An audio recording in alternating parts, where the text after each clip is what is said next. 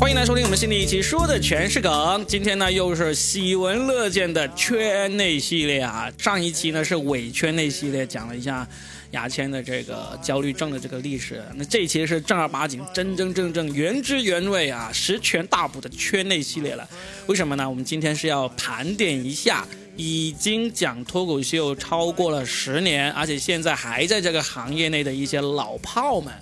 那为什么要盘点这些老炮呢？其实我是有个小私心的，那个这个小私心呢，到目前为止我还没有告诉两位今天跟我一起录播客的这两位嘉宾啊，要退出他这个圈子了吗？是吧？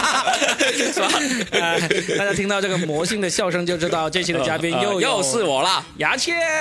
另外一位也是很魔性的笑声呢，啊就是我们的阿辉。 Hello，大家好。嗯阿辉现在也算是呃一只脚踏入了我们这个圈子了。其实已经算这个圈子了对，因为他以前呢，哎只是偶尔讲讲开放麦，然后呢，他是我们圈内分享喜剧视频最多的人。现在已一定，经属于我的甲方，然后阿辉最近也还在帮一些俱乐部在安排演员啊，成为了演员 统筹。。演员统筹非常吃香的一个行业对，是一个我感觉是一个把握权力最大的一个 行业。那还没到吃香的时候，还没到吃香，因为啊，最近你知道最啊，近演这个出行业行业确实是最近的演出确实全国都少。好，我们不说废话，我们今天来聊聊，真的是在圈内讲了十年的那些老炮。我们先从北京开始好不好？其实你说十年以上的老炮没多少了，很多嘞。不是我以为的有些人很久了，以为他十年，他其实没到十年，啊就十年这个坎其实是挺难的一个坎，对，今年是二零二三嘛，对，就是你要二零一三开始前的。如果是明年再聊的话，那其实人数就人更更多多更多了。所以，因为你给我了一个名单，我说要看一看嘛，我都没头绪。我会发现，我就觉得，哎，那某某某某某某怎么不在？你说，而且因为他二零一四年才加，对那我觉得，哦，原来十年以上是那么久的了， 就是对那么久了对。好，我说完，你继续说。好那我们今天就开始聊，好不好？首先呢，要告诉大家啊，各位单立人的粉丝们啊，要让你们失望了，这个名单里面一个单立人的人都没有，啊真的吗？一个都没有，我靠真的吗？真的就是我们现在熟知的所有所有都没有超过十年。一任何一个都没有我。靠单立人讲时间最长的肯定是石老板，对不对？。对，嗯，石老板他其实是二零一四年才开始，而且他哦我2014竟然是石老板的前 辈，我一直不知道。而且石老板刚开始的时候只是玩即兴，他是到了二零一五年才开始即兴和单口喜剧同时玩的 哦啊、所以呢，就是哇真的是要为单立人的粉丝们说声抱歉。我一期这个哦真的你不说，我完全不知道。对啊，所以我说这一期才有意思嘛，因为我是我是圈内相当老的老炮，而且我的记忆力特别好，所以呢，能够说出来会让大家有惊喜的。北京的十年前就已经开始讲，然后现在还在这个行业，甚至还在活跃的讲的有几个呢？第一个，西江月。有人听过这个名字吗？你们俩，我肯定听过啊，对就是阿辉阿没辉有没听过听过。 OK 我怎么可能没听过呢？西江月他是北京脱口秀俱乐部的创始人，嗯对，在网上用西江月加脱口秀这样的关键词嗯去查的话呢，基本上会出来好多好多关于他的介绍，关于这个北京脱口秀俱乐部的是嗯介真绍，的他的介绍是不是？是不真的是是他收集无关的人，是不是？就是他他们。讲如果到你只说西江月的话，会出来很多嗯不同的人，不同的，因为西江月这个名字其实是一个词牌名嘛，其实会出来很多不一样的东西啊，。是吗？对 直排名来 的。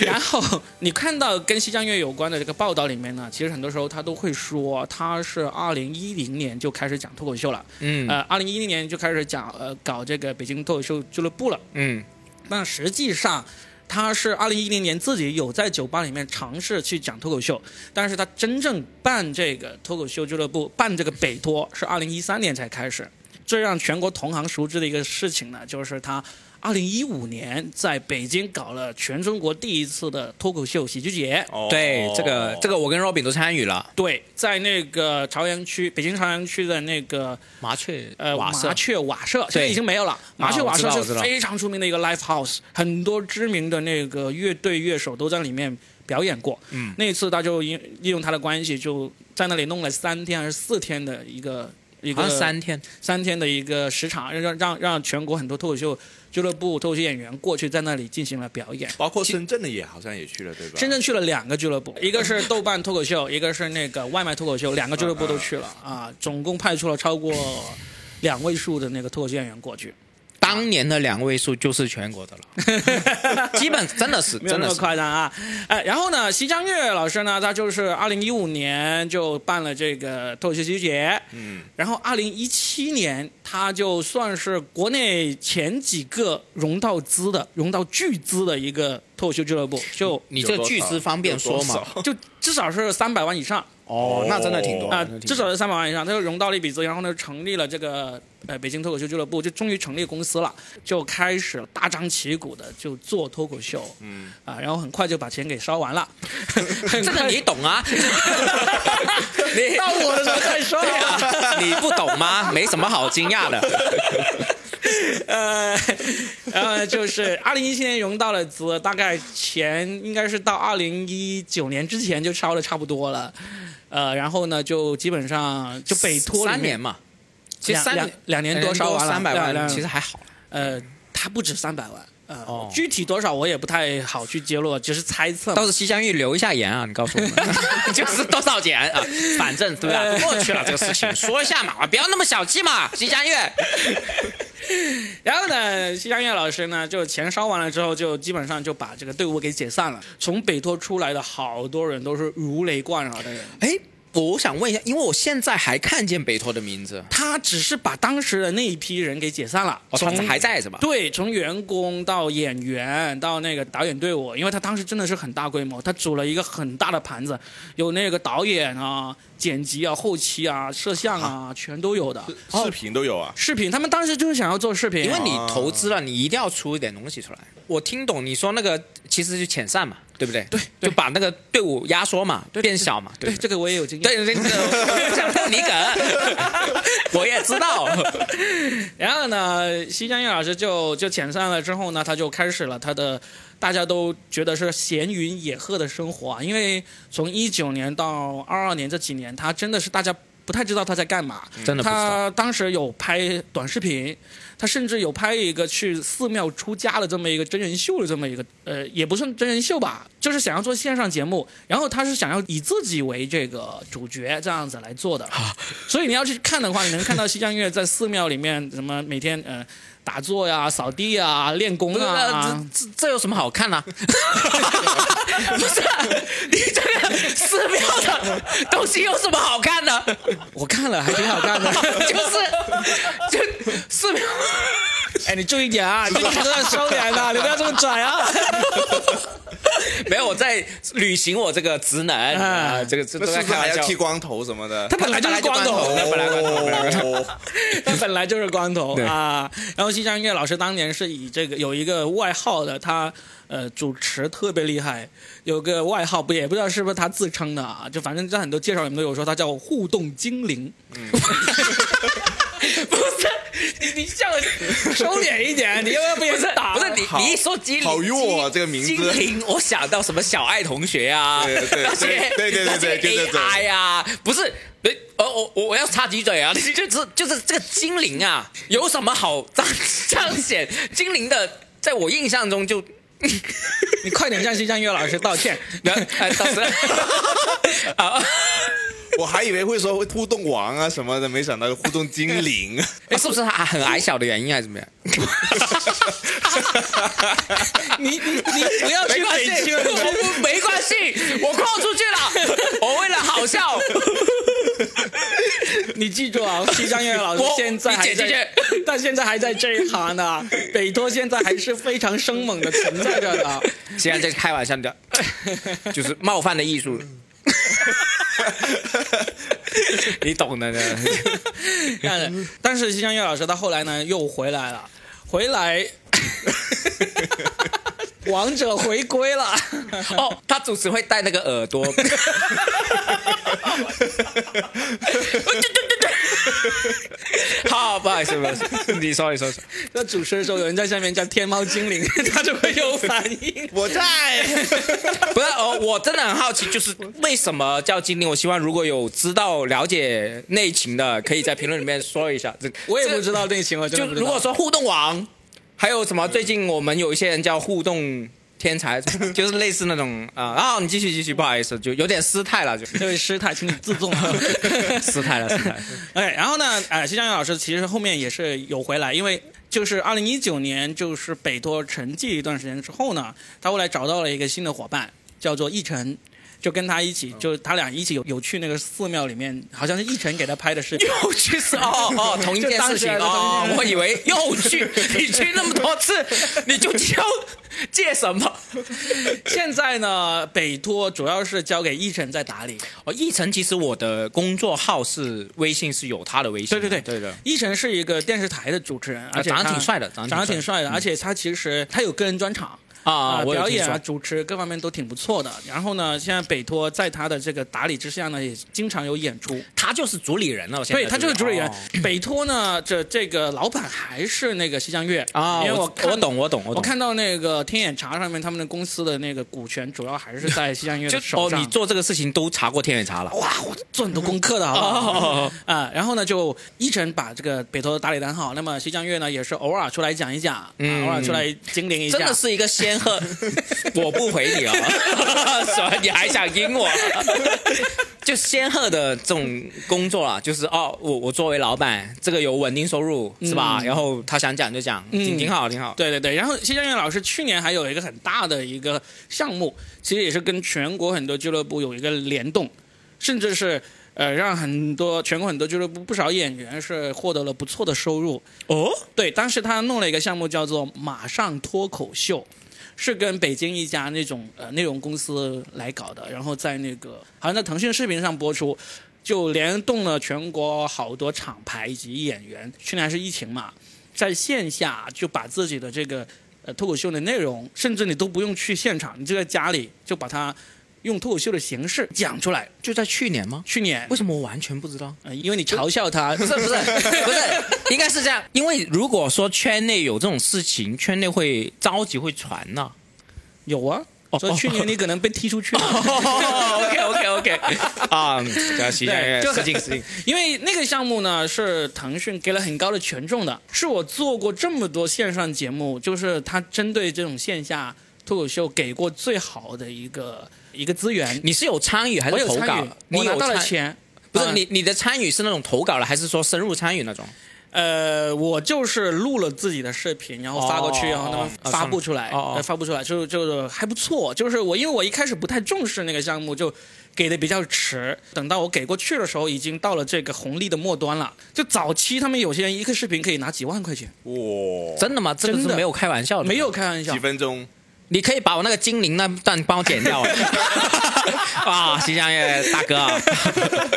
这个呃，就几分钟而已，就五六分钟而已。 哇，哦，其实他是看点击率的，对不对？。对，哦，我之前应该是有遇到，但是我没当时会觉得，因为我们经常遇这种东西，嗯就没太看看重。对，没办法啦，因嗯对对为我对一开始我不太看重，就是对他早早很很早就找我了，然后呢，就我就拖到了，真的是到了红利末期的时候才开始提交视频，结果就啊非常可惜啊，没有。所以这个东西是靠谱的嘛，就是很靠谱。对于我们来说靠谱，对对于对平台来说就好就像对，不 就是是我们就说演员 嘛，对不对？对因对为因为我真的要说一句，我们在圈内经常会遇到这种项目，嗯会经常给人找。找完之后，我们很多时候因为就是我们的遇到这种事情太多了，嗯嗯每次做都是做白工嘛，对所以我们会警惕一下。这样 对，西江月老师的项目很厚道，而且他真的是一个，就是不管你怎么嘲笑他，我没有，我靠！是你丢素材过来，我发挥了一 下。喂，这算什么？这不针对人的，大哥。你看见精灵，你不想说两句吗？你不会有疑问吗？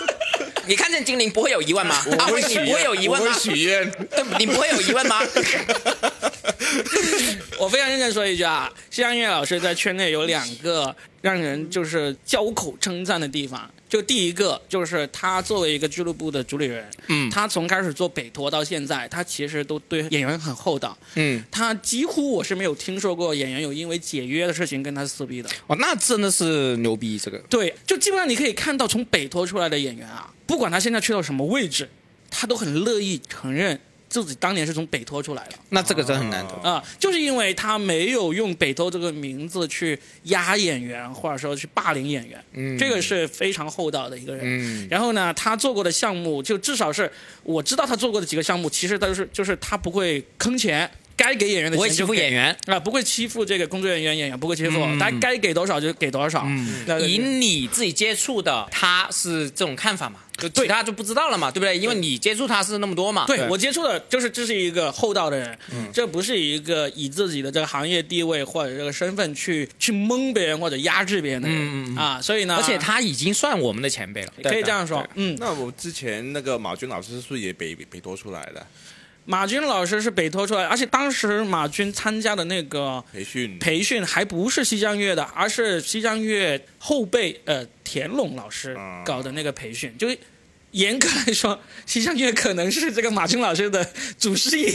你给我这样说。当然，脱口秀界没有这种说法哈，没有还这种是说法有这个关系吧？嗯，好，就是反正我们现在就第一个盘点的，就是超过十年的，就北京第一个值得说的，一定是西江月老师了。这因个为确实，我觉得说出来大家都可能很多人没听过，但是他现在这个行业，起码在北京是挺出名了。对对啊，而且最近西江月老师好像在云游全国啊，因为他上个月还问我，他说他有项目，目吗？现在？我现在真的缺 钱。 他问我最近呃深圳有没有脱口呃有没有开放麦，他想来讲一讲，我就说干嘛？你他说反正就来到这边玩，顺便讲一讲啊啊啊啊，但不要云游到哪里去了，一个非常飘逸的一个仙人啊，而且呢，他真的还会接着演出的，所以如果各位你们听完我们这期节目的话，对西江月老师感兴趣啊，或者你你们那里特别缺懂互动的人， 可以找一下西江月。呃反正他可能也不缺钱，但是他想去那边玩嘛。对，玩的时候顺便讲一讲嘛，我们都喜欢对嘛。对对对对，不我对，们也会这样。嗯，可以找他，可以找他问一下问一下很很和善、很没有架子的一位前辈。毕竟寺庙去修行过了。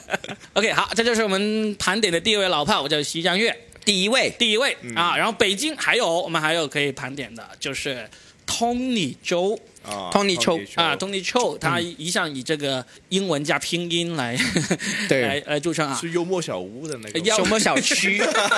幽默小区，你干嘛不叫幽默小窝呢？啊，OK OK，幽默小区。Tony 他是也是一二一三年就开始讲脱口秀的一个脱口秀演员，他原来是央视的出镜记者。他一直以这个双语脱口秀这个头衔来著称，因为他嗯是一开始是讲英文脱口秀开始的。然后呢，西江月啊，他们开始在北京搞北托的时候，他也早期很多参与，所以呢就开始才开始讲这个中文脱口秀，其实也讲得非常的不错，不错的，非常的很不不错。的然后就是我也请过他几次来深圳演出啊，我也跟他啊就深圳演出的时候，就龙岗那时候我都跟他同台，对对他好像我主请过他持还是什么对他也请过我，在我出差到啊对北京的时候顺便请过我， 啊，顺便呃，从来没有主动请过我， 顺便请过一次啊。Tony 他现在给大家一个，就马上联想到，就像刚才阿辉马上想到了这个幽默小区嘛，啊，这是他跟那个毕汉生老毕。一个爱尔兰裔的美国人，当时他刚好来先这先个聊中 Tony，国的时候，先聊然后呢 Tony 就跟 Tony 一起办了这个幽默小区，结果呢就二零一五年一直办到现在，这个幽默小区还在现在演还出有吗还有，现在还有。他也还在做商演，对不对？拼盘嘛，拼盘、商业什么都做，就跟一个现在的这个俱乐部没什么区别。哦所以呢，Tony 他就这么多年他他一直都在做，然后中间他也出来了，然后全职了，嗯，全职了。那他他跟我们很多人比呢，他其实幽默小区严格来说，他可能更像一个更早演出商。对有点说的，有点有时候不太那么好含义的一个名字叫演出商。但是我们是对于这个品牌是很认可的，我对演出商都很严格，我觉得演出我我商我对演出商也认 可。对，演出上没有什么太大问题，啊你就老老实实做演出，因为演出上最重要的是你要注重演出质量。嗯，而幽默小区的演出质量是 最高，当时最高的，对，当时当年是最高了真的是这个，现在也不差啊现在也不差。它一直以来就是，如果从这个这么多年一直以来的平均水平来说，你甚至可以说它是数一数二的。幽默小区当年就是全国最优秀的才能进去，对去讲，你认识的所有现在著名的演员，嗯，全都去就就有点像那个纽约的那个什么 sale 呃 comedy cellar c a r u s e l 啊那种感觉一样有幽默地窖地啊，对对对，，就是他中间就可惜他，因为他们一开始在那个三里屯的老书虫那个位置去演出，就是也是租他们的场地演出嘛，但是那个位置真的很好，嗯，那个地方简直有魔力一样，演出效 果非常棒。很可惜那个地方就到了二零一九年就被拆迁了。就是那个那个书店没有了，他们也失去了这个精神家园。他们一直就在那个书店里面弄吗？也就四年吧，也就四年嘛，就是中间也有没有也不是很规律的，也不是说每周都有演出。嗯那时候也我懂。嗯，然后呢，就老树虫没了之后，就 Tony 就换了好几个地方。到目前为止，好像嗯，它有一些地方是比较固定的，但也不是说固定到你说起那个地方就就是不是它那自样的。建嗯剧场，对，不是自己自建的，但是呢，他一直到现在都是很注重这个演出质量。他邀请的演员啊，还有包括他自己也是主持非常好的一个演员，甚至是那个功夫喜剧的第一届喜剧比赛，就是他当的主持、哦哦啊，就是特意把他从北京请过去上海哦，当了主持。哦哦哦所以呢，就是 Tony，而且他现在除了演出之外呢，他又开辟了一个业务，就是做那个节目喜剧培训班啊。哦，线下的喜剧培训班，而且他喜剧培训班算是搞的声势比较浩大，每次人员也不少，价钱也不算便宜。然后呢，他在那个视频号里面经常是会放出来自己的一些关于培训方面的一些我觉得他绝对够用的，因为他做了那么多年，喜剧培训，其实很多人都可以做，因为我始终反复说过，喜剧培训就是它是个基础的东西。对，就是教喜剧这一行的小学课程。对呀，小学课程，老实说，你现在你如果有个孩子，你也能够教小学课程是吧？但是你小学课程教不教得好，依然是有分为名师的，对不对？这个名师他不一定是诺贝尔奖什么，嗯就不一定，是讲的最好笑那个，对他不一定是 但真是的，他应该是最会教的。对，这是真正的名师。那至于呃，通力老师是不是真正的名师呢？就有名师特别有名的，教的好不好呢？我没有参与过，嗯但是呢，我能看到他的学员的反馈应该是挺不错的。应该不错。啊，就是说，所以 Tony 老师呢，到一直活跃到现在，就继续在持续的组织演出、上台表演，以及做这个呃喜剧培训。其实 Tony 老师跟我也有点交集，因为之前我不是在焦虑在家里的时候，他是让我做过一个直播的脱口秀，也有钱了。嗯所以他搜跟他之前跟搜狐的资源还是挺挺对对多对了，。似乎很喜欢他。然后他现在之前好像还做过一些呃节目，他其实最著名的在线上露脸是跟梁欢梁啊梁欢欢在《恶毒梁欢秀》里啊是梁欢面秀做了个副咖，他而应且该是总编吧，这呃是制作人吧，他是总编剧好像。我不太记得，好像也应该也也也做过，但是他在里面有出镜，而且以以副咖的形象跟梁欢有很多对对互动对，两季好像都是在。对，是相当不错的。嗯啊，当然他自己做的也做过一些尝试过一些视频的样片，就不太成功。嗯但是呢，如果我觉得如果有机会让他再上像《恶毒梁欢秀》这样的节这目，哎不叫不大。成功，有点阻碍吧？ 样片嘛 对，样片经常我们真的做过很多样片呃啊对，啊说实在做话，太多样真的片真了的是。啊、所以呢，就是如果有机会让他再上一个像《恶毒梁欢秀》这样的节目呢，我相信他也是很有机会的，他好像是想尝试做主咖的，绝对有足够的能力可以做主咖。对对对，可以是啊嗯，是的，所以呢，就我没想到两个字讲了那么久，没关系，我们可以分为上下集啊。好，那这个第二个就是那个 Tony 周啊，Tony 周，然后北京还有一个十年老炮，一定要讲，任何北京的演员都避不开他。宋启瑜， 宋启瑜呢是很早很早就一开始也是北托成立的时候筹备的时候他就已经在了，呃，也是这个西江月老师的得力的这个左膀右臂。嗯然后呢，就北托的成立有他很大的一个付出，嗯，后来呢，那个宋宋启瑜呢，也曾经跑到上海去，加入了这个茄子脱口秀，哦，好像是，结果在是茄子脱口秀的全职员工。但是他原来有这个东西，我我真的忘了。对，他就从茄子脱口秀，后来就辞职回了，又回了北京。可以这样说，宋启瑜其实是靠自己做单口演员做到全职的，就是的当时是是的，靠演出获得了很不错的收入。纯演出，他大概是在二零一六一七年的时候就已经获得很高的收嗯入，然后宋老师就升华了。发生什么事啊 了？宋老师是现在全北京靠脱口秀收入最高的人。开车买房都是靠脱口呃，秀，就听说是买车、买房、买别墅啊，非常就厉害大。老板，大老板，嗯，他在一七年之后怎么升华呢？他就成为了，就是我们现在，呃，有时候我们会说这个演出商，有时候会带上一些呃有色怪怪的眼镜语气啊、怪怪的感情，他就是呃演出商的鼻祖了，就是他是那个路子的演出对，商的鼻祖。那个路子的哪个 路子？那路子不方便是说不方便他的路子呢，就是他非常注重营销，特啊别能卖简票。单粗暴吧，应该就是非常能卖票，然后呢，呃，非常能够处理差评啊，啊应该我们应该没有这样子，没有冒犯到他，没有诽谤到他吧？我不知道，我不擅长这些。 然后呢，你要就自己控是制，然后呢，对于演出质量的话，他们有他们自成一套的体系 对，啊、跟我们不太一 样。呃，跟我是演员，我不知 道，我也没看 过。就你你们。 呃， 呃希望这几句评啊因价为呢，你刚刚说提他，我都一紧 的。这个这个，我不想提，因为我确实我对宋启源是完全不了解，我真的不了解。我但就记得他好像翻译过一本书，对吧？哦，翻译这本书很有意思啊，是这样子哈。反正演出上的事情呢，我们就不说太多了，因为毕竟这个东西呢，真的是你不好去不随好便乱说对真的不好对不对说？总之，宋启岳老师是组织演出，通过演出获得收入最多的一个一 个宋启演瑜员的演出我可以提一提，啊就是我跟他有一些，因为我我最开始看宋启瑜，宋启瑜的段子是很浅的。是那种傻傻的梗，我们一我一开始看到，我觉得他完全不好笑，但是他很有记忆点，他那种弱弱的感觉，呃，对对，我我对不对，普通话不标准了，叶晨老师，你怎么这样说我对对就是后来我跟你关系还不错的。后来我接触了很多，我当时不是在家看很多日本喜剧嘛，我才发现宋启瑜是一个装傻的天才，就是如果真的很会装傻。装傻，装傻，就是我是说表演上，哎，我也说表演，对我就不说呃为人怎么样，我不知道，我真的接触不多。但是为什么他当年可以作为靠演出可以赚那么多钱，而且成为茄子的签约演员，就是因为他效果好。那种效果好，不是因为他段子有多好，是因为他足够人够傻在舞台上，然后你记一点足够的优越感。我举个例子来佐证你这个观点。嗯你知道，当年让那个 Storm 刚刚入行惊为天人，而且觉得自己很难超越的人就是宋启 宇吗？那石栋就很有眼光啊，对呀、因为因为他那种方式是其他人复制不了。到现在，我说真的，到现在我没有看一个人装傻装到他浑然天成的感觉。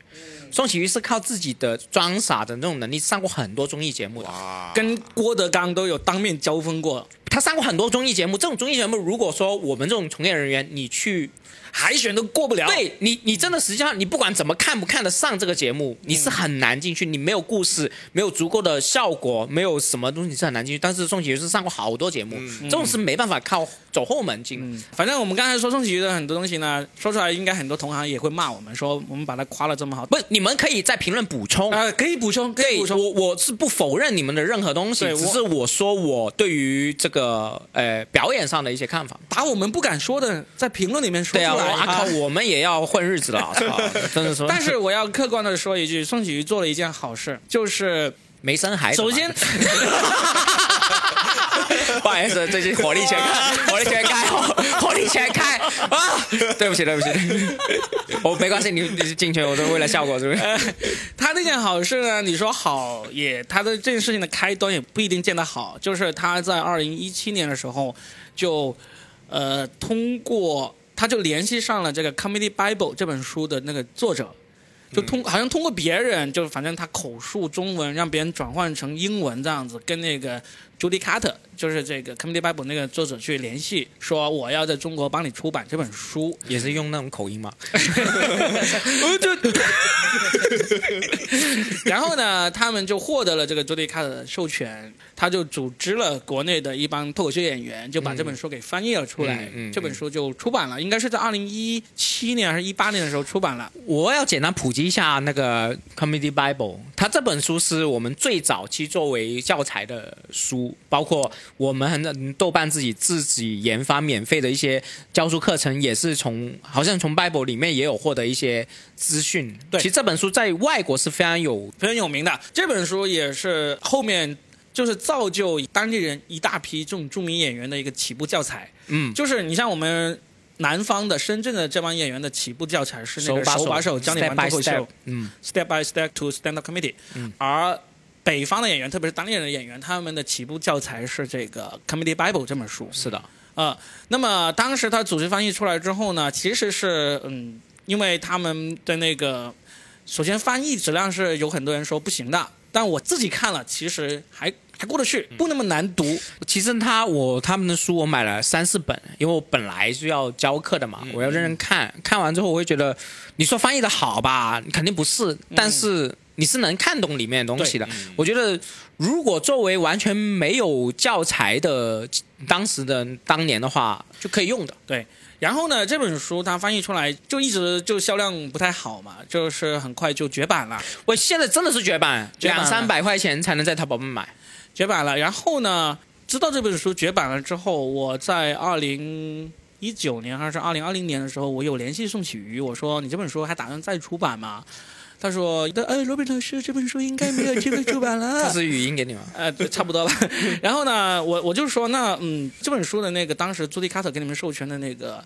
呃版权，那个版权期限是多长？他说有十年，哇，我就说有没有可能，卖 出去有没有可能卖给效果文化？啊啊！化，因为当时我已经离开效果文化了。为什么我说有没有可能卖给效果文化呢？是因为我真的很想把这本书重新翻译再版，但是呢，如果我自己来做这个事情呢，就太花钱，也就太花精力了。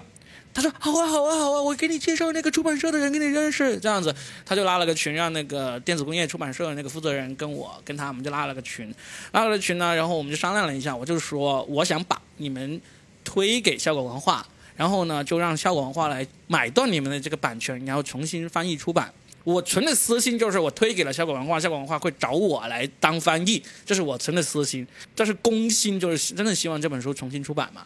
就跟效果文化的那个 CEO 老贺一说，老贺说啊，可以啊，当然可以了，我们我们想要做这个事情，然后就搭桥让他们认识了。那效果文化也最后也终于成功的拿下了这个版权。嗯那今年效果文化，那去年啊，去那去年校文化是成功的推出了这个 Comedy Bible 的新版，因为 Comedy Bible 在二零二零年又出了一本新的，所以呢，校文化是先出这个作者的新书，然后呢这本旧书他们也有版权的，但是现在呢不知道什么时候出啊，当然它也现在不是一个出书的好时机啦，所以都没有出，但是这个现在这个版权是在这个。效果文化的手上的，他那个新版是不是什么四十二修炼那个？对哦对我还没看，我对对买了对还没看。对，然后呢，就当然了，效果文化拿到这个版权了，就毫不犹豫的就把我抛弃了，没有找我翻译啊 啊啊！那就我觉得宋启瑜老师这个事情做得好的，因为他完全可以不理我，不把哦这其实那个版版权拿权出是来。跟那个译者是没关系，是跟出版社有关的是吧？对是出版社谈，然后译者只是一个聘聘用关系是吧？对，因为我后来了解到那本书的版权是授权给了那个电子工业出版社，而不是给宋启瑜哦的。宋启瑜他在这个事情里面捞不到一分钱好处。如果我们不在这个播客里面说，也没有人知道这回事。所以没有，呢他现在教课都会发这个 头衔，头衔啊没有没有，我我是说转让版权这个事情里面，他没有捞到任何好处。哦确实确实确实。但是在在他在那之前，他出版那本书确实为他带来了很多的这个荣誉以及真正切切实实背的书好吧处，，就是一有个的背，书，对。这是有的，好吧？然后呢，嗯，北京我现在非常笃定，超过十年的就这三个。没了，呃，有一些我不是非常肯定了，比如说呃，有一个女演员叫小五，啊、还有一个男演员叫十五号。他们我不记，我不知道他是不是一三年开始的，但是他们基本上应该都是一四年到一五年之间开始的。我觉得是这样，因为这个圈内挺多圈内人听的。假如说你们有补充，可以在评论补充，我们倒是可以补录一集，就是可以再再录嘛。嗯，就现在不太了解，我们可以再录，收集资料之类再录。对，所以呢，北京的我能够说的，我们就说到这里。你看，已经说了四十分钟了，我天呐，这个一定要上上两集了，我操！然后呢，好，我们就开始来到这个上海。上海超过十年，现在非常有名的人，毫无疑问就是我们的 Storm 徐风暴。，对，徐风暴，徐风暴徐风暴是几几年开始讲？他好像自先讲英语了他自己说是二零一二年开始讲，他二零一二年他应该是讲英语，啊、然后呢，大概到一三一四年的时候，他才开始讲中文。但起码英语也是一二年开始讲。对，然后呢，Storm 就不用我们多介绍了吧，就是一直以来都在讲脱口秀，然后呢，好多个专场放到了网上，经营这个喜剧联合国，经营的非常的有声有色，风生水起。 Stone，我先夸一下，因为 Stone 我觉得是个人经营自己最好的国内演员之二，嗯，他和教主对，这两个。但是我还要吐槽一句，嗯当时因为我听不太懂英语，嗯然后 Stone 不是当时出了 Comedy Central 的那种视频嘛，我也看了他英语那些视频，然后我当时有个网友，呃，一个女生就跟我说，我就说，哎，Stone 英语挺厉害，她说啊， 他还出国留过学啊，我以为他英语自学的啊， 真的是这样，我记忆很深。你知道 Storm 英语雅思考了很高分的吗？高分的是吓啊人是那啊，种我啊。但我听不懂啊。他就说嗯啊，我以他以为英语自学之类的，因为我这这位女生的英语也 挺好，这样我就就有一个这种小插曲啊。你你继续讲这个风暴， OK，那 Storm 就其实反而是可以讲的最少了，因为基本上大家都了解都了解了，没你看必要在这里就六边形战士了，对吧？对就是主持、表演、播客，然后组织俱乐部，也出了书，也嗯做培训，基本上这个行业的所有事情，而且我他想都做得不错。我，想说一下，嗯，他的培训费用真的不高，就是很实惠，以他的名气各方面是真的实惠，而且呃，他教出来的学生其实挺多，挺有名，嗯，就是基本参与过他的培训的，我就所以反而是我们可以最短时间结束介绍他了，因对对，为然后他自己也有播客去听吧，对 他的播客比我佛要去管他， 他的播客比我们的做的好多了，是吧？啊就是是他的那个罚要去管他做的比我们早，然后现在那呃个每一期的播放量和那个互动都比我们高得多。然后呢，后来他做了这个西谈录，西谈录就啊带观众录制那个，也是应该说那个谐星聊天会排第一，他们应该就应该算是排第二但了是。Stone 会请我去，请你去干嘛？呃，西坛路请过你吗？没有，我现在就在这里威胁 他，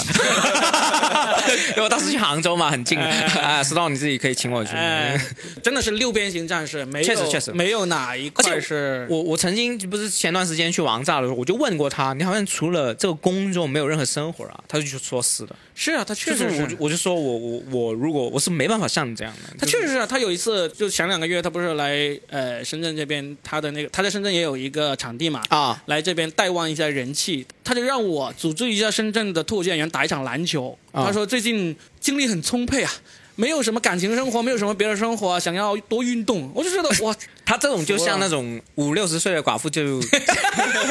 在黑夜里面捡那些硬币那种啊， 捡十几二十个硬币，类似类似这种感觉的。就是就是眼中只有工作啊！啊，对对啊对对，非是常个很勤奋。我就觉得啊、呃一个牛逼的演员，一个出名的演员，就是要靠这种精力旺盛，真的要。他是全国我最佩服的一个同行。对你跟他合作也有一段时间嘛，对最佩服就是我觉得我绝对不可能做到像他那样子，所以我死都不会像他那样子的。嗯他有一次在南山开专场，你没有去，好像你没我有没去去啊，我没去我没去但就是他很很久很久之前，我去了， 啊，是吧？我去了，哦你说千人场那个没吗有没有没没有，有他最早来过呃玩尔玩的那个代言的那个小酒吧，哦讲了一个大概有六七十人的一个专场，但是那个没有没有没有更早，更早是那个老外给的场地，哦是吧？对，在那个蛇口是不是？讲英语啊吧，不是中英文都有，总之，嗯，超级无穷精力的一个人。对，啊如果大家想了解 Burn Stone 在 B 大站家不要去了解他了，已经够红了，不要了解他了，我们都嫉妒了，不要了解他了。太红了啊！不想不想让他更红了啊！好啊，那然后呢？上海第二个超过十年呢，也是非常有名的一个人，就是猫头鹰喜剧的主理人史岩。他也超时，他超过十年呢，他二零一三年。甚至是一二年，啊，我不确切年份，我不太记得。一一二年、一三年的时候，他就已经在上海最早的那个脱口秀俱乐部校道里面当台柱子了。而且他那时候，他应该是二零一四年的时候就已经有推出个人专场了。嗯虽然他那时候的个人专场还是有 PPT 有那个投 投影仪的就有一些，新的尝试。但是呢，他真的是老炮。然后呢，史岩老师的履历也是非常的光辉了。那当就然是，当然，呃，一七年加入了效果文化，然后呢，在效果文化也上了这个今晚晚八零脱后口脱口秀，秀上了吐槽大会。然后呢，呃，他没有上脱口秀大会，因为呢，他在帮脱口秀大会起了一个脱口秀大会的英文名是他起的，哦叫做 Rock and Roast，这是哦贤老师想出来的名字。然后呢，但是他起完这个名字之后呢，就离开了效果文化。之后不久吧，具体日子我不记得，他就离开了效果文化之后呢，就自己创业。创业呢也是做的相当的不错，很不错猫头鹰喜剧就是，呃，现在在上海滩也是赫赫有名的一个俱乐部。上海、北京都有。嗯，对。然后史岩老师呢，启发了我。他在上海，他首先发明了这个做了场地，然后呢就租赁给同行来演出这个路子，然后呢启发了我。我现在在深圳也是在做这样的事就情。二房东 嘛，对，因为因为我我这边去上海，我刚好呃三四月去上海的时候，我就去了史岩老师的那个呃猫头鹰吗？猫头鹰，我不是去讲，我是刚好呃约了马军吃宵夜，然后马军在那边录播课，我顺便去了呃沈岩老师带我去参观了一下他在上海的那个呃备注的场地，其实做的很漂亮，它的场地是几乎是我认为是专业程度是对他数一数二的。他这种做剧场单口剧场的经验是非常足的。嗯，然后我也去过北京的猫头鹰的开放麦讲，就是那种炸到它的炸的原因，就是因为剧场好，对你知道吗？就是聚气，就炸到说哇，不用试了吧，就是那种感觉，你知道它吗？的场地聚气，然后呢设备好，设计啊、美术啊、那好个看颜色啊都真的好看，很好看看的。。还有我就补充一下，因为我当不是今年去了其其他地方，去很多地方都是有史岩老师的，我们叫学生，对，因他为他是做了很多培训，他他他那种培训就是效果的那个，他是效果训练营的导师和呃那种师傅总导师嗯啊，嗯所以现在出来很多这种江浙沪俱乐部的中坚力量，都是他的学生。他原来在效果可以说是已经是差不多到位高权重的那个地方了，嗯啊，当然后来也可能是因为功高盖主， 然后就离开了，啊、 就是啊他后来他说到上海，我就开始不说 话了。我准备去江浙沪混， 北京我决定段时间不 去了。然后呢，杨老师现在呢，就除了这个做俱乐部，然后呢也做喜剧相关的这个项目之外呢，他也也在推他自己的个人专场，也在全国到处演，嗯所以呢，依然是非常活跃的，活跃在这一行里面的老板级的一个人物。真的老板级，也、嗯我觉得他也叫六边形战士，他某种程度也叫六边形战士。对，我觉得他做老板做的真的挺成功，就真的很赚钱的。我们刚才数 Storm 的那些六边形的事情，史岩都有在做。。对对对，就包括他的那个播客，现在叫做不开玩笑，不开玩笑，对的，也是声名很好的。因为马军经常参与了。， 对， 啊、然后呢，沈阳老师好像现在现在也在写书，他的书也快要出版了。这你都知道我。当然知道，我这个行业百晓生嘛，哦所以呢，基本上沈阳老师也是一个六边形战士，啊对对对对而且是长得比 Storm 要帅一点的六又边帅形了战哎士。， 而且他交大毕业，交通大学毕业还，要高一 点。啊，他他他可能比没有没有 Storm 他很高，高，一米八，是他妈一米。八几的好不好史？岩老师比不上 Storm 的，可能就是那个呃，身打高篮球、踢足球没有 Storm 那么好，就 不用捡硬币， 还有史岩老师是有家庭的，人家是有孩子的啊，嗯孩子刚出生，嗯好像。对，所以呢就 OK，就是就各有千秋的六边形战士吧。就大家去上海，我觉得要打卡猫头鹰。啊然后啊、呃猫头鹰的那个喜剧集市啊，那个就也可以可以去看看，我觉得是。喜剧联合国也应该啊，他喜剧联合国在上海的场子也你很不是漂叫我亮。别夸 吗？不要去新西兰，我就不敢说话，好不好？ 我刚准备夸，好，然后呢，好，我们说完这个两个六边形战士啊，我们说一个肯定不是六边形战士的老炮，十年老炮了，但是战斗力也很强的一个人，就是刘宏伟啊。像现在呢，如果说起这个名字，很多人可能首先想到一个就是漫才、橙色预警。那刘宏伟他其实真的算是他为什么现在漫才做的这么好呢？他真的就是我认识的国内可能是最早做漫才的人之一。嗯，他在二零一四年的时候就已经开始在舞台上表演漫才了。哇，啊真的很早，真的很早因为二零一四年他们成立了那个茄子脱口秀，他在上面也是每天演出，他都是负责主持，然后呢嗯不主持的时候讲段子也讲，然后呢有时候节目不够他们要做的话，他们也做这个在舞台上表演漫才，甚至他们帮那个三 D。做了一个类似喜剧秀，就是里面就包含了这个脱口秀啊、漫才啊、sketch 啊，甚至是音乐类型的东西在内的一场秀，就所以他等于是说是一个制作人了。是个制作人那种那种水平 的。然后呢，就刘宏伟呢，就后来他就茄子脱口秀不行了之后，他们就加入了那个横顿文化。在横顿待了几年之后呢，他又离开，然后就去了优酷，入职了优酷，哦，入职优酷对，去北京优酷里面入职了，一直入职到好像到脱口秀大会第三季之前，他才辞职回到上海。然后呢，就跟王傲组了一个组合，叫橙色预警。你知道他在优酷的职位是大概是他在什么优酷哎也的是职位相当不错的，编剧吗？还是什么？就类似一个制作人这样的一个角色。哦，那很大。对，嗯就是当时就真的是。因为很多人其实对于一份稳定的工作是很需要的嘛，所以他当时也是在北京，我印象很深，他当时从北京回上海的时候，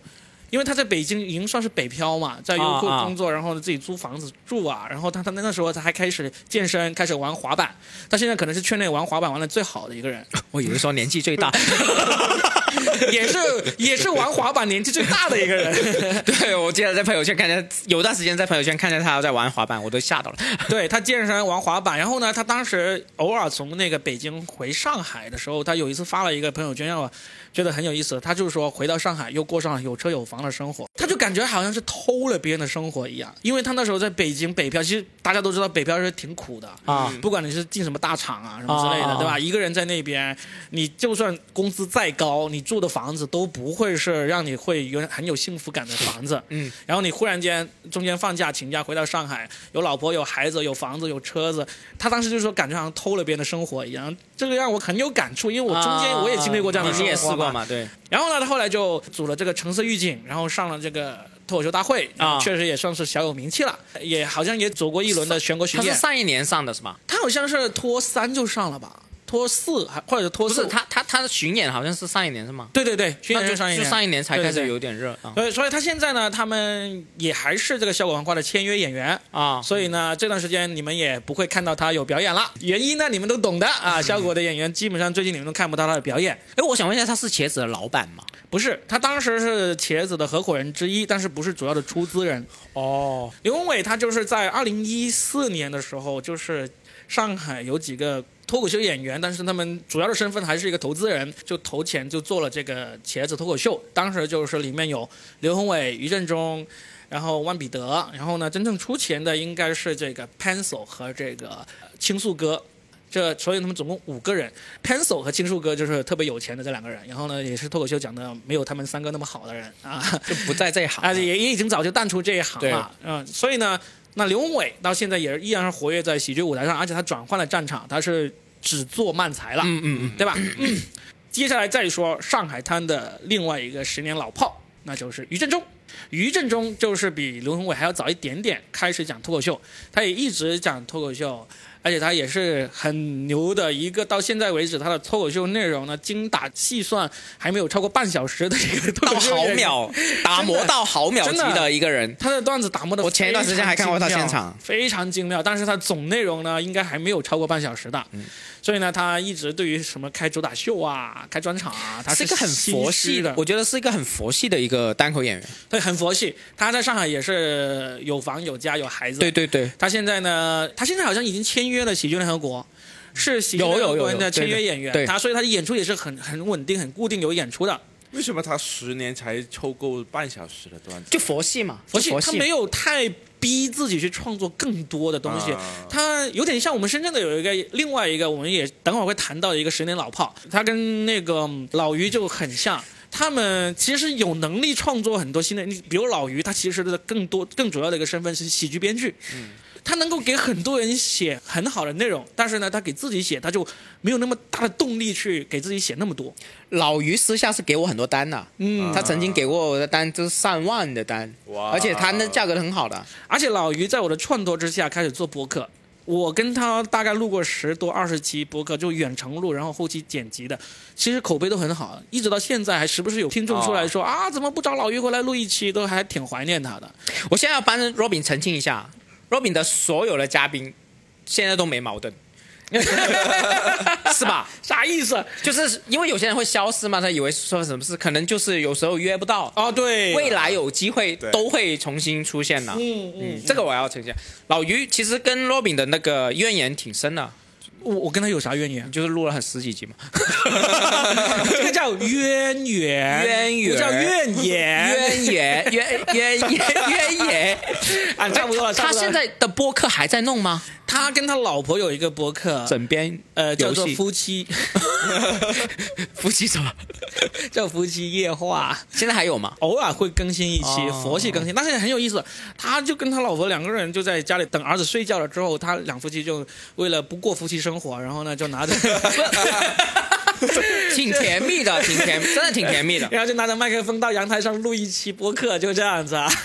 而且他老婆是一个配音演员，很成功的配音演员。哦对哇配音过很多著名的那个角色了，对对对对著名到我们都想不起来，呃，但是真的是很棒，他们夫妻很和谐啊，他们就是很有爱，哎就是一个怎么说，他是一个单口演员，有一个美好家庭的一位单口演员，就为数不多的。为数不多，真的为数为数不不多多的。啊！他现在在我们演员群里面，他也经常发照片，都是发他今天那个阳台上的啊花又开 花了，照片小花园，啊，小花园，然后呢，那那个鱼又又产卵了啊，那个什么虫子又把那个什么东西给吃了。 因为他好像也年纪八几年啊了，他是八一还是八三是年？这样的。为什么我要提他的年龄？因为我前几个月我在网站里面遇到他的时候，他的少年感还是很强。超级娃娃脸，对他不单止玩脸，他他聊天的少年感也很强，就是一个很很热情、很多话讲的一个人，嗯，挺有魅力的一个对人。对，很有意思的一个演员。然后呢，比如说我们刚才说到其他演员的时候，我们还帮他吆喝一下说，啊，找他演出什么之类的。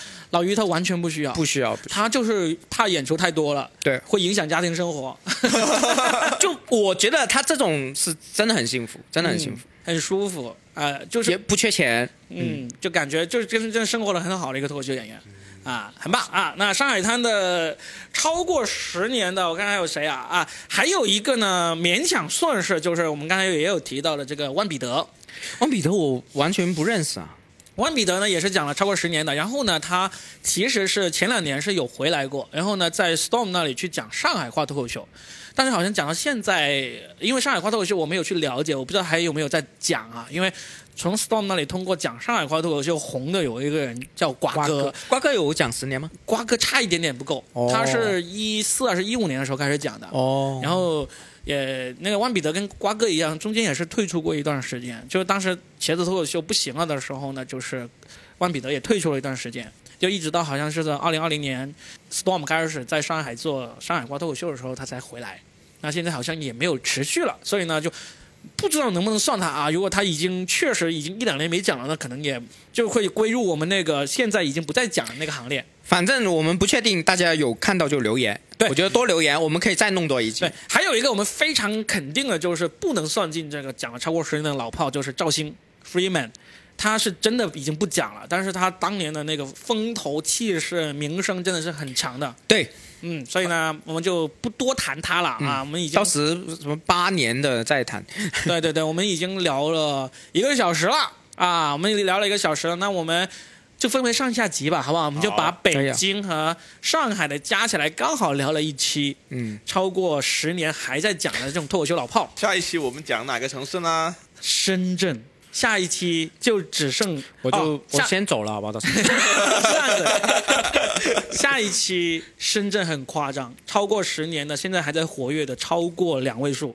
然后呢有啊有，啊我们下一期有啊把深圳和东莞和香港加起来一起讲，超过十年的老炮。但是那个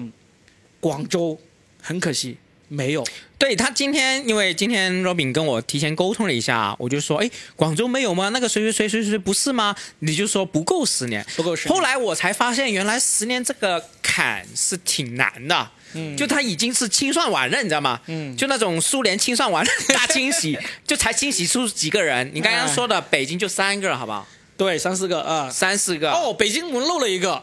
毕汉生，他是一个爱尔兰裔的美国人，他是二零一三年来中国学中文拍纪录片的时候，发现那个北托、西江月、宋启瑜、佟丽他们在做那个脱口秀，然后呢，他就毅然加入进来。加入进来之后呢，就也确实是他很快就讲出了一个中文的个人专场。哦中文的个人专场吗对？ 哦那我真的不知道。因为他本身讲英文就已经是有专场的一个真正的在国际上都有一点名气的那种脱口秀演员。他是在爱尔兰很有名气在纽约也很有名气啊他说不定分分钟那个网飞就有他的专场，不奇怪。所以呢，他当时他就在中国开始讲中文脱口秀，也跑到全也去全国各地演出，他去了很多，来深圳也来了好几次演出。然后呢，后来他就大概在二零一五年、一六年左右呢，就离开中国，然后就回到美国继续发展了。他到现在一直还在美国当一个全职的脱口秀演员。我我这里要简单补充一下，第一就是大家如果晚上去搜毕汉生，是能查到他有字幕的在外国讲中国经历的一个专场，嗯，大家可以去看，我看过，挺好笑了。对然后我就知道 “war” 是什么意思，就是他你要想在美国纽约，如果能做到明星或者说 headliner，就是那种呃压轴的演员，是一个很难很难很难的一个事情。对而且他是有名气的。毕汉生来这边是等于说传教的，你知道吗？嗯就是也有类似基督教传教，他是传单口艺术过来的。对的他他当时他一直脾气不很暴躁，是因为有时候会脾气暴躁，是因为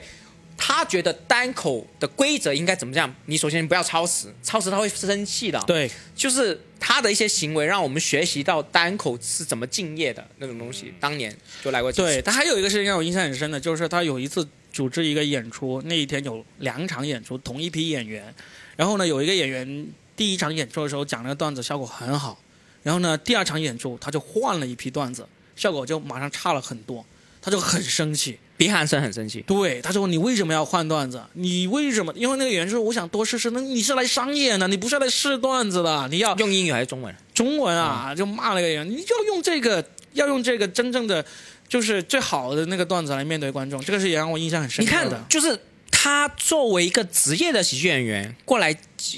传呃教我们这些东西，我们是没有这个意识的。我们可能要好多年之后才有这个意啊识。嗯其实真的。最先进的单口的一种职业道那德就是他把教的美国那一套搬到这边来了，没搬，就口述了一下，就传教士嘛，传教士不 就说几句呃的。而且有一次 很有意思，就是当时二零一三一四年的时候呢，我们呢很多人都还不喜欢当脱口秀主持的，啊，然后我们当时请他过来深圳演出，我们就过来让他主持。哦，这 样他主持了两次，然后第三次我们还想让他主持的时候，他就觉得很奇怪。他说：“你们一个本地俱乐部为什么要叫我过来给你们主持？”嗯我们说：“因为你主持的好啊，我们主持的不好。”他就说：“不对啊，我也想讲段子啊，我我。”好酷 哦，对这种说法好酷哦。他说真：“的我远道而来，你就让我主持，这有啥意思呢？你们应该更熟悉你们本地观众什么之类。”就当时就真的，我们早期还真的对主持这个事情还没有掌握到法门，而且也也不享受主持。你看现在有很多人都只会主持，对不对？以前是没有这样的人的。我们不享受这样外包到爱尔兰演员过来， 把他当成印度裔的， 去让他过来主持，多过分，你知道吗？所以当时那一次他这样一说，我就好，就就真的觉得很羞耻，所以那一次就真的让他来讲段子，然后一起安排他压轴，然后那次就好像换了。是换了我，还是换了谁来主持？其实主持的也不差，但是只不过那时候真的没有感觉没有到这原个来意思。对，没有这个意识。所以呢，毕汉生也确实真的是给中国的早期的脱口秀演员是带来了很多新的知识。我刚刚听完你的对话，我最喜欢就是你一看变相生就很真的一个人，他就不会跟你说废话。他这个我觉得跟外部外国人是不一样的，就是比如说他前两次其实可能已经不满了，但是他觉得哦你们这样我能接受，但第三次他就很明确的告诉你，而且用很很有道理的事情告诉你，我不愿意做，你们应该做，我可以去演出各方面，嗯，我觉得很好。我我最后再说一个，毕汉生一直到现在还对我很有影响的一句话，因为当时我有请教他嘛，因为当时我有看到有些演员，他在舞台上一站出去，就观众就会很喜欢他，嗯就比如说当时的宋启瑜，他就憨憨的、傻傻的，一上去一说还有造型，话呃还有造型，啊、就对，就是有很多演员是一上去观众就很喜欢他，然后他们后面再讲什么都很容易了。一直到现在我都没有解决过问题，当时我就问那个毕汉生，我就说怎么样才能做到让观众很容易就喜欢我？他说其实你如果有一些天然的条件，那当然是好，但是你没有的话，其实最重要的就是你在舞台上你要感觉到舒服 （comfortable）。就如果你自己在舞台上不舒服，观众也会不舒服的。这个一直到现在都很影响我。我现在经常上舞台的时候，我我也会上去之前我会检查各种各样的东西是不是会让我上舞台不舒服，或或者演出的过程中，我是不是这时候有一些不舒服的东西在我身上出现了。我觉得他的那个非常有用。你刚刚真的讲起，因为我跟毕汉生的交流太少了，我几乎没跟他聊天，我只是跟他呃碰面过。嗯，哇，这种喜剧人真的想跟他聊两 个小时，你就说哎哎怎么怎么怎么样，我我真的不懂，怎么？因为嗯他他不是我们这种十年啦，他是更长的时是间，二十年了，而且在他是最先进的单口环境里面打混出来嗯了，他可能每一句话都有智慧了，你知道 吗？就是那种大师，那拿一杯茶就帮你解释什么是单口那种感觉，你知 道吗？确实是对我，我觉得他是很有魅力，而且他的语言能力也很强。你对说一年内出了一个中文中文专场，而且专你看跟 Robin 聊天全部都是用中文，对而且当时我好像印象很深，就是他还不喝酒的，他滴酒不喝了，是吧你知道哦我我我忘了当时这个我宵夜的时候他是滴酒不喝了，是吧对嗯，既然说到了这个毕汉生，我们当然也要说另外两个也是超过了十年，而且跟毕汉生一样都是外籍人士的人啦。那第一个呢，当然就是黄西老师。黄西老师，黄西是在我们说过的这个十年老炮里面是最长的，他是二十年老炮。嗯二十年老炮他在因为他的脱口秀生涯是在两千年左右，就是在美国开始的，然后呢就二零一三年回国，就在国内然后开始做这个，其实也不用多多介绍了，大家都知道他就在国内讲脱口秀啊，然后呢在央视主持节目，然后呢也是在国内每年都会巡演，呃，有一个数据可能大家不知道，黄西老师应该是国内专场巡演次数最多的脱口秀演员，嗯，因为他是在二零一五年就已经开始全国巡演了。哦，全国走了好像有二三十个城市，然后后面几乎每一年他都会有这么一轮全国巡演，都是专场。好像是新的，都是新的嘛。它的内容，呃，它其实是一部分部分的更新，它不会像我们现在有些演员一样子，就一下子出一个专场，然后下一个专场就完全不一样那种。所以呢，你有时候你甚至如果你一五年听过他的那个专场，你现在今年再看他的专场，说不定可能还有一两条段子是那时候的。而且黄西老师有些去城市都是中英文一起巡啊的，对是对吧对，对他去北上广深这四个城市，基本上他是会讲一场中文的专场，一场英文的专场这样子。嗯，所以呢，就是包括到现在，他也依然是在讲专场啦啊。嗯那此刻，二零二三年六月份，他也在澳洲进行他的那个跟哦中文以及英文的专场的巡演。所以呢，这个反而就像我们刚才介绍到呃某些特别有名的演员一样，虽然他时间相当长，履历相当辉煌，但是我们我们不用介绍太多了。嗯，那还有一个就是这个大山老师，大山啊，国际友人大山加拿大的白求恩啊，他也是他其实也是在二零一三年开始讲脱口秀的，他刚好就是在二零一三年看到北托，看到毕汉生他们在北京讲脱口秀的时候呢，他。才开始从这一个相声演员转型向去讲脱口秀，啊，他是相学相声的，啊，你不知道吗？哦我 大还不山老师知道出名就出名相声，他是那个姜昆的姜昆徒的弟徒弟啊。是的，哦啊、对，姜昆老师有一次来深圳表演相声，大山老师还把我从后台带了进去，跟姜昆老师合了个照啊、嗯所以呢，呃，大山老师二零一三年开始转型讲，那刚刚好，他就是十年老炮了，对吧？嗯虽然虽然中间他也呃疫情这几年他就也停了一下，但因为他回了加拿大，没什么地方讲，所以呢也停了几年。但是最近他又重新开始讲，哦，他就重新从这开始讲，他在哪里他讲？现在在各个呃北美和那个澳洲、欧洲的城市去讲中文专场。哦，因 因为为大山是不像黄西那样子，呃，大山是没有英文专场的， 反他而没有对对， 很神奇，一个土生土长的加拿大人，然后呢，他呃大学期间他来会讲英语吗？然后在大学来中国求学，然后学了十多二十年相声，然后十年前开始讲脱口秀，现在呢就只有中文脱口秀的专场。他的现在主要市场就是在全球各地的华人社区里面去讲那个中文专场，你知道他专场名字叫什么吗？经常叫大山哦砍大大山山砍大山哦，大山砍对大山。而且我要特别跟他说，大山砍大山的第一场专场是我本人洛宾作为制作人帮他弄的。哦因为当时二零一五年就帮他在深圳的南山文体中心的那个小剧场，能够做三百五十人的剧场里面，就是我来帮他整一个筹划，然后做制作人、现场导演，然后呢就是程璐主持，梁海源给他开场，然后大山讲了一个小时他的个人专场。我要补充一下，这两个演呃，就是这两个前辈，大山也好，还有呃黄西也好，都会去跑开放麦的，对，都会跑开放麦。黄西跑开放麦跑得特别密，他去到哪一个城市演出，只要他是提前一天到的，或者说他演完专场之后还有时间，甚至他当天演完专场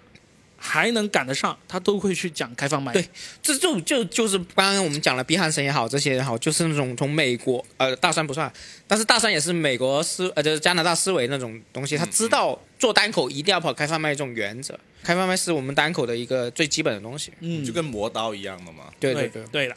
我在做后期的时候呢，才想起来我们漏了两位十年老炮啊，也是两位老外，我在这里补录一下。一位呢就是北京的艾杰西，他是一个美国人，他也是在二零一二一三年的时候开始讲这个脱口秀的。他跟大山一样，也是来到中国先开始讲相声，拜师在丁广泉老师的门下，后来北托开始的时候呢，他也跟着一起玩。艾杰西跟石老板一样，是我认为国内少有的单口喜剧和即兴喜剧都打通的人才。他在二零一六年还是一七年的时候，在北京搞了一个中美脱口秀中心，自己还弄了一个即兴团体，叫熬夜即兴。艾杰西在他的中美喜剧中心里面，同时上演即兴喜剧和单口喜剧的演出。艾杰西后来真正火，是因为他上了这个《欢乐喜剧人》的第六季，就名声已经起来了。但是疫情也来了，就疫情三年，他几乎都待在美国，在美国也断断续续的继续讲着中文的开放麦，而且他在美国讲的视频传回国内呢，也是小火了一阵子。那么直到疫情结束之后，今年才终于又回到了中国。那在疫情结束前，他也开始跟大山一起在北美以及在国外进行一些中文脱口秀的一些巡演。今年他终于回到了北京，在国内演了一下即兴和单口喜剧。最近好像又回美国去了。总之，我猜他后面可能就是在中美两国之间来回的走吧。希望他可以做到真正的中美两开花，祝福他。那还有一位十年老炮呢，叫 Andy Andy Curtin，一个澳洲人，他也是在中国才开始讲脱口秀，大概是在二零一三、一二、一三年的时候开始讲。一三年在上海创办了这个功夫喜剧。Andy 的英文脱口秀讲的比较好，中文呢，他也是慢慢慢慢积累内容，好像到二零一九年的时候，他已经有中文专场了。Andy 这位同行所记住的就是他的功夫喜剧，从二零一六年开始，连续三年在上海举办了这个喜剧比赛。这三届喜剧比赛的冠军都是赫赫有名啊！第一届是石老板，第二届是周奇墨，第三届是教主，简直就是冠军早被单立人预定。就算是第二、第三名，甚至是前八强的人都非常厉害，有池子啊、卡姆啊、张博洋啊、斯文啊、小鹿啊、三弟啊，这些都在里面。功夫喜剧的这个脱口秀呢，既是国内第一个举办的，也是有最多有名的脱口秀演员参加过的这种线下组织的比赛。Andy 的功夫喜剧后来在二零一九年就因为各种原因，他就被迫关停。后来还转手给了效果文化，效果把它变成了非常著名的山羊 Goat 这个演出的地方。Andy 自己呢就回到了澳洲，加入了 Live Nation 这个专门做线下演出的公司，组织很多脱口秀演员在亚洲各地的这种脱口秀专场表演。他也代理了一部分黄西老师的英文表演。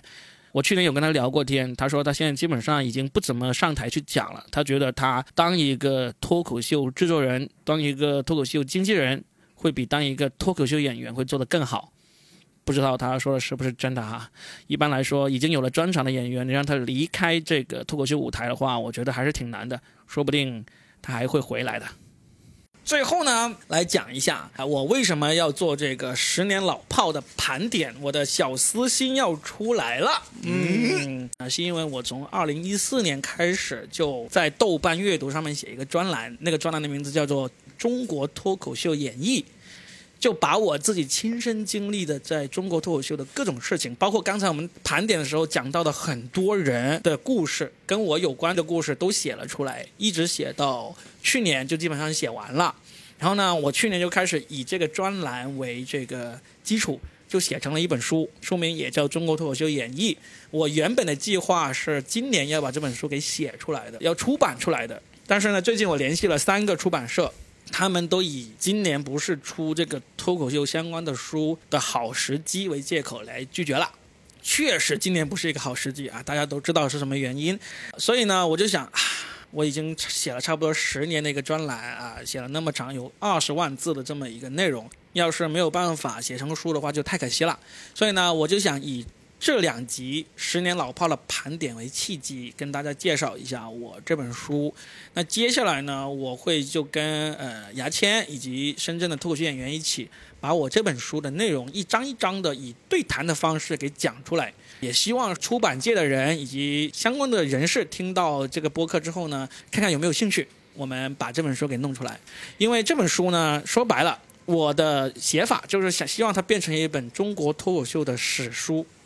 那你听完这两期播客，你也知道我的记忆力是很强的，我不会在书里面发泄私愤，把我跟谁呀、呃，关系不好啊什么的，因为我在播客里面还可以阴阳怪气，但是你落到文字上，我就真的不敢阴阳怪气了，因为很容易有可能会被人告的， 对吧？嗯，所以这本书呢，你说瓜肯定有很多瓜，但是呢，不会有你们想象中的那些狗血的事情狗血啊，或者说摆不上台面那些瓜。所以呢，这本书呢，我最后在这个博客里面介绍一下，我会把它分为四个部分来写出来。就是当然先有这个前言以及简史，中国脱口秀的简史都说一说。然后第一个部分呢，就是说以二零零九年缘起与先行者这么一个角色来写第一部分。然后呢，二零一三年崛起前夜，二零一六年里程碑，